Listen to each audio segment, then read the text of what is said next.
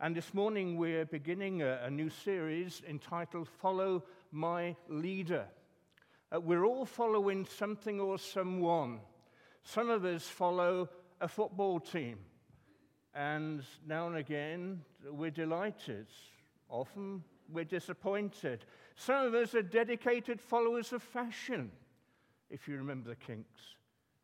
We're all following something or someone. Today we're looking at Christian discipleship. We're talking about following Jesus Christ. In the series, we're going to be traveling through John's Gospel. On the way, we're going to pick up three verses which have been chosen as our verses of the year. So, not one verse of the year, folks, a triple blessing, three verses. And we'll pick up uh, on those in future weeks. Today, I want to use as my theme following my leader to learn obedience as we look at the incident at the wedding in Cana. What does it mean, in essence, to follow Jesus?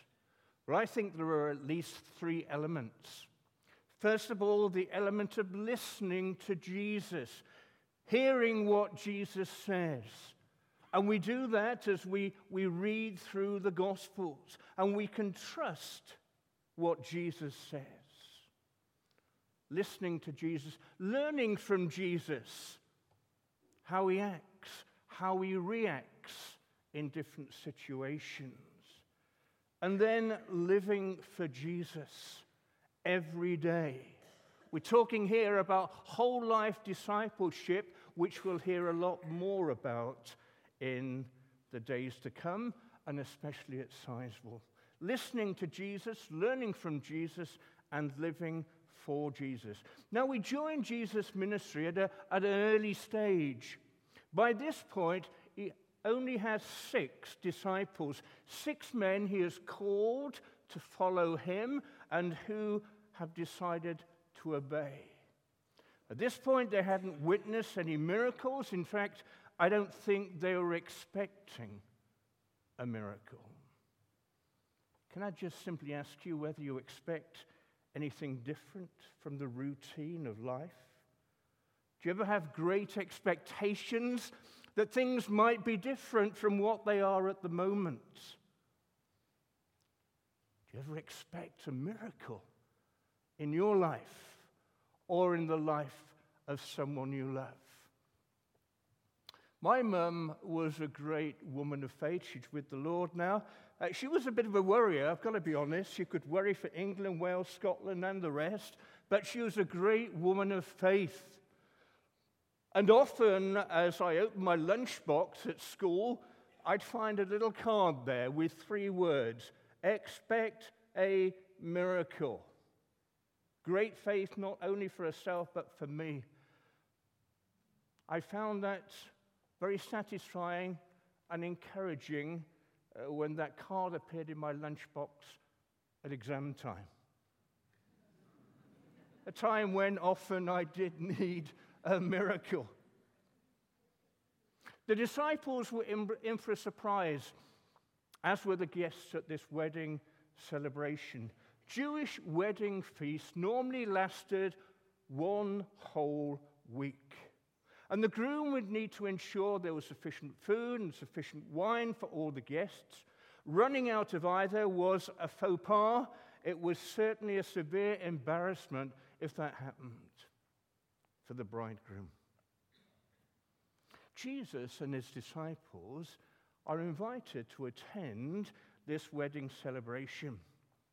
And they accept that wedding invitation and turn up. I think this reminds us that Jesus is no recluse, nor is he an antisocial killjoy. The religious establishment of the day often criticized Jesus for spending time, for socializing, for eating with tax collectors and sinners. They often described him as a glutton and a drunkard as he spent time with outcasts. I don't know if you feel a bit like an outcast this morning. You don't feel as if you're uh, fully in. I want to assure you that Jesus has you on his heart this morning and wants to draw you into himself. Let's then take a step back in time and have a look at what happened at this feast. Two main points this morning. I've reduced from three. That's a miracle in itself. First of all, the presence of Jesus makes all the difference. The wine runs out. This is a social disaster. It is a, an extremely challenging situation for the bridegroom. And we read in verses 6 to 8 nearby stood six stone water jars, the kind used by the Jews for ceremonial washing, each holding from 20 to 30 gallons. Jesus says to the servants, Fill the jars with water. So they filled them to the brim. Then he told them, Now draw out and take, draw some out and take it to the master of the banquet. Imagine just for a moment, just for a moment, that Jesus hadn't accepted that invitation. Imagine that Jesus hadn't been present when the wine ran out. I guess it would be true to say this morning that some of us do find ourselves in a challenging situation at the moment. It may be connected with work or our family, our finances, or maybe our relationships. And at the moment, there seems as if there's no way through and no way out. Can I just encourage you to invite Jesus into your situation? Because when we invite Jesus into our situation, he brings with him his peace. So we don't need to be concerned because we know that he's in control. He brings with him his wisdom to help us to know which decisions to make. He brings with him his joy to lift our spirits. I think it's true, and it's probably been true in my own experience, that sometimes we only want a little bit of Jesus in our lives. Wilbur Rees said this, and I've slightly revised it. He says, I would like to buy three pounds worth of Jesus, please. Not enough to explode my soul or disturb my sleep, but just enough to equal a cup of Horlicks or a snooze in the afternoon sunshine. I don't want enough of him to make me love a black man or have contact with an immigrant. I want ecstasy, not transformation. I want the warmth of the womb, not a new birth. I want about a pound of the eternal in a paper sack. I'd like to buy three pounds worth of Jesus, please. Alan Redpath, who was great Christian author, broadcaster, speaker, said this You can have as much of Jesus as you want. The question is, how much do you want? How much of Jesus do we want in our lives? 30%, 50%, 90%? Or we do, do we want Him to fill our lives? The presence of Jesus makes all the difference. Jesus wants to enrich our lives and not ruin them.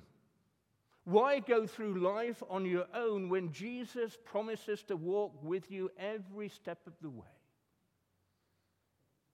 Many people think that Jesus is a killjoy, a spoil sport. If they commit to following him, he'll just wreck and ruin their lives. Nothing could be further from the truth. I spent 10 years of my life running away from God. I did a good enough job of spoiling my own life without Jesus. The presence of Jesus makes all the difference. Jesus wants the best for us. Verse 9 the master of the banquet tasted the water that had been turned into wine. Then he called the bridegroom aside and said, Everything, everyone brings out the choice wine first, and then the cheaper wine after the guests have had too much to drink. But you have saved the best until now. This was no cheap table wine or vin ordinaire. It was the best Beaujolais of the day. And this is a reminder for me and hopefully for us that right from the start of following Jesus, he brings the best into our lives. He doesn't say, I want you to wait five years, ten years before I bless you. Right from the start, he blesses us so much. You see, in the wine, in the Bible, wine is a symbol of joy. When we turn away from all we know to be wrong in our lives, when we look at the cross and thank Jesus for what he's done, dying there as a substitute for us, we can experience the joy of knowing that our past is forgiven, that we have a future hope which is secure because it's based on the promises of God. We can experience the joy of knowing we're part of the family, as Naomi has mentioned this morning, that God's my heavenly Father, that I'm his child, that nothing can separate us from the love of God. The joy of knowing all of these blessings. Great exercise, and I've done it myself a number of years ago, to write down all the things that happen when you first start to follow Jesus. Great exercise. Perhaps something in your contact groups you might like to think of doing. All the things that God has blessed us with as we start to follow Him. Uh, at this point, I need to issue a spiritual health warning. There are uh, people that uh, think that uh, just pray a prayer and uh, invite Jesus into my life, and uh, everything will be okay. Now, I'm not saying this morning, come to Jesus and all your problems will be solved. I'm not saying that at all. In fact, Jesus said on one occasion, In this world you will have trouble, but take heart, I've overcome the world. Jesus assures us he will never leave us or abandon us. He'll stick with us through the good times, but also through the bad times. The presence of Jesus makes all the difference. Secondly, I was going to say, and finally, then, but Jesus desires total obedience. Jesus' mother tells him that the wine has run out. He replies, Dear woman, why do you involve me? My hour has not yet come. Now, his reply to her seems, thank you, a tad. It is just, uh, it is just water. It is just water. thank you.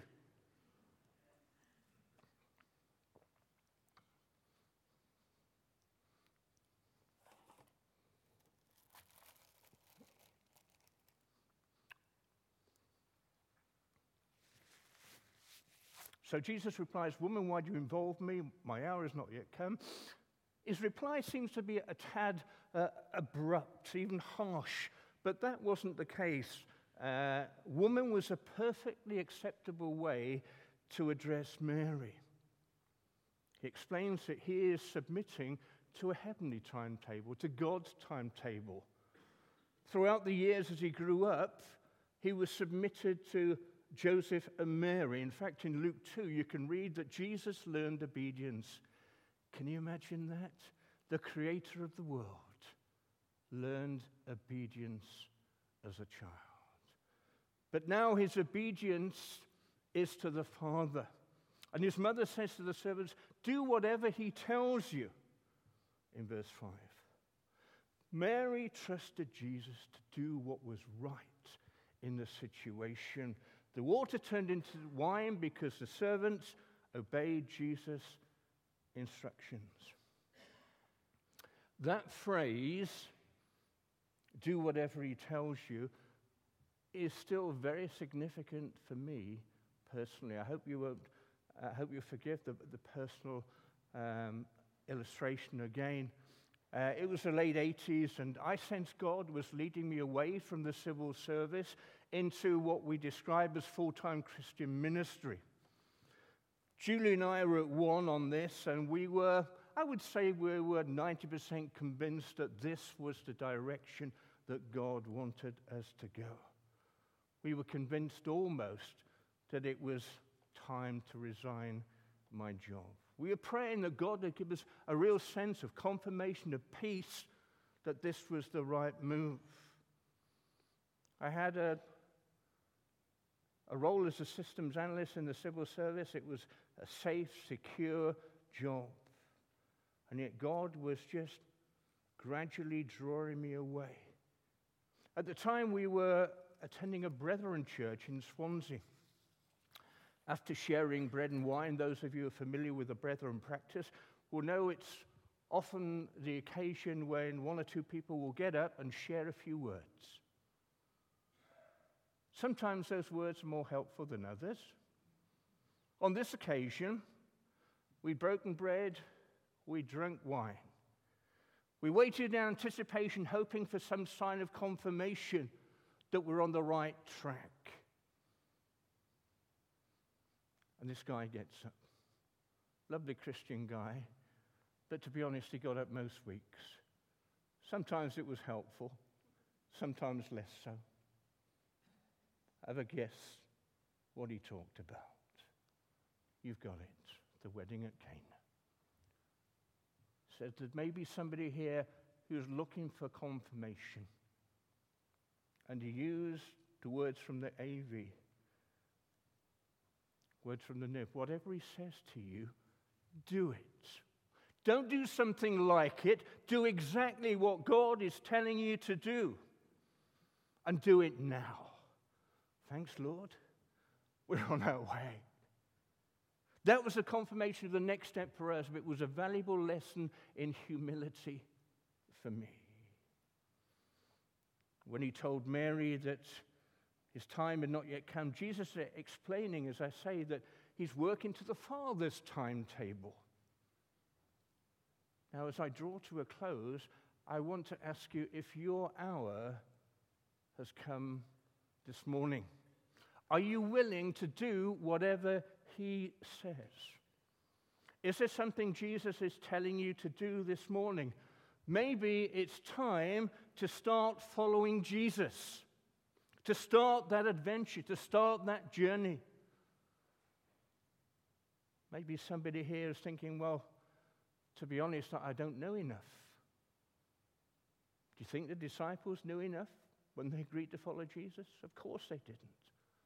Following Jesus is the first step in discipleship. It'll take a lifetime to become a fully devoted follower of Jesus Christ.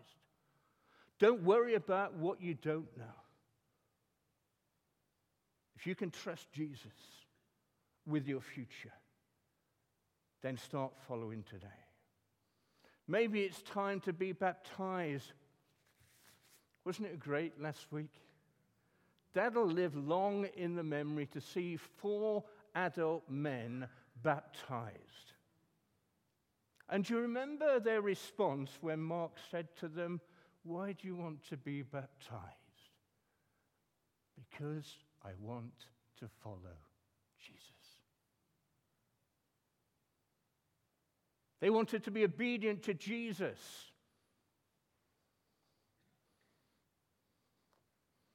Maybe this morning you've been thinking about baptism, um, you perhaps don't know what it entails, or you sense Jesus is saying, Be baptized. Would you speak to a leader afterwards and just express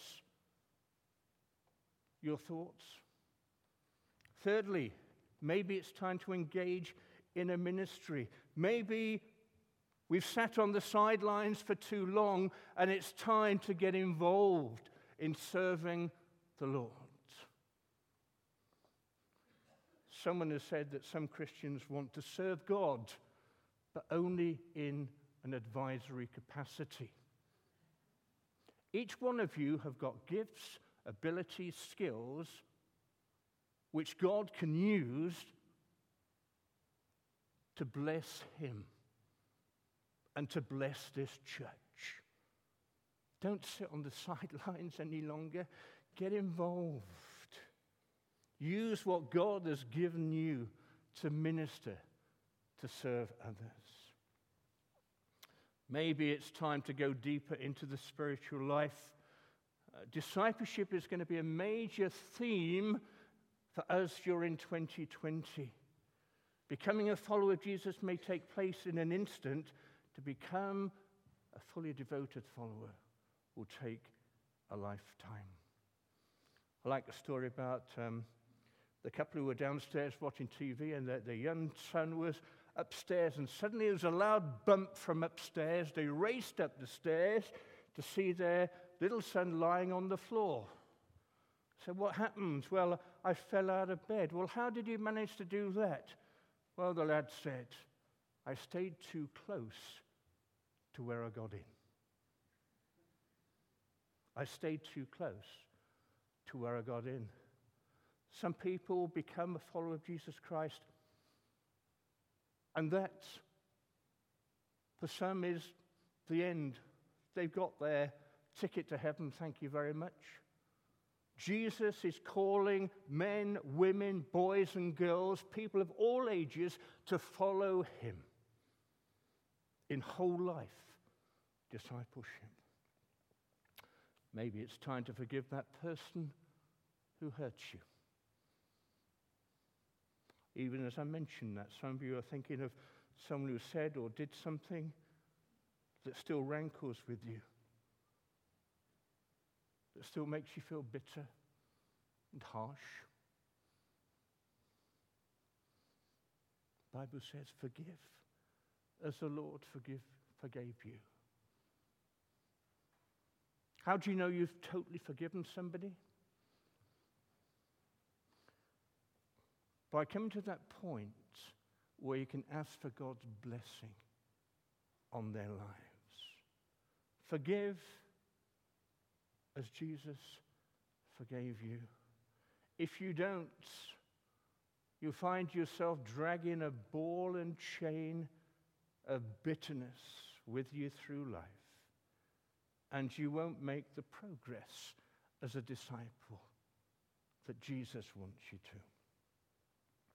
Turning water into wine was the first miracle uh, recorded in the Gospel of John. Today could be the day when we have the opportunity to experience a miracle that has the potential to change your life. I want to encourage you to make the most of that opportunity. Don't just listen to Jesus, do whatever he tells you. Many of you know that uh, Nike have a theme on their trainers. Anybody know what the theme is? Just do it. That will be my final three words to you this morning from the message. Just do it. Amen.